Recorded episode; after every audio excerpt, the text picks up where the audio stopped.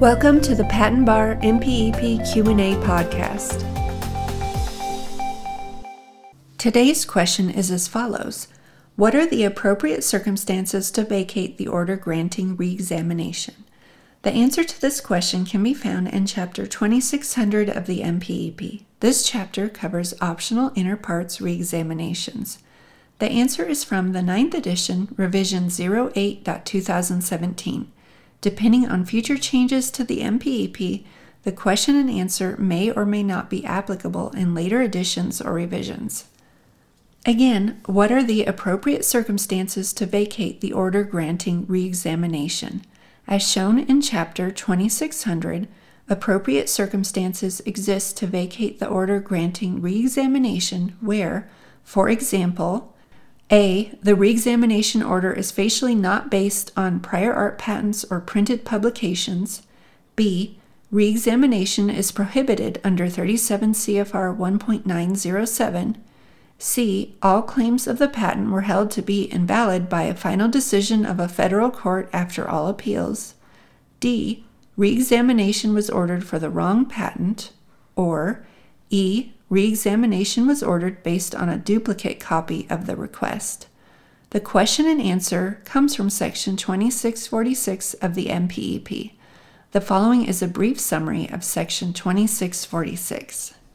2646 Decision Ordering Reexamination.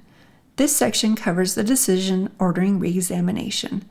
The decision will identify all claims and issues, identify the patents and or printed publications relied upon, and provide a brief statement of the rationale supporting each SNQ slash RLP. A substantive determination by the director of the office to institute reexamination pursuant to a finding that the prior art patents or printed publications raise a substantial new question of patentability is not subject to review by petition or otherwise. This section covers further details on petitions to vacate the order granting the reexamination.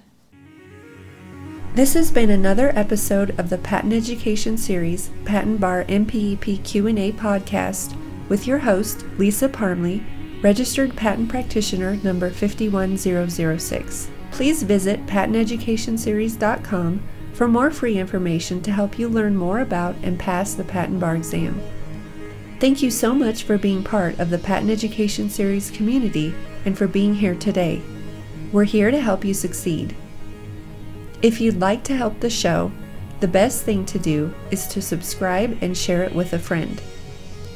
If you need anything or just want to touch base with us, please email us at info at patenteducationseries.com. We want to see you succeed and put the patent bar exam behind you. So again, head over to patenteducationseries.com for more free materials and information to help you pass the patent bar and get on the road to a new career as a patent practitioner.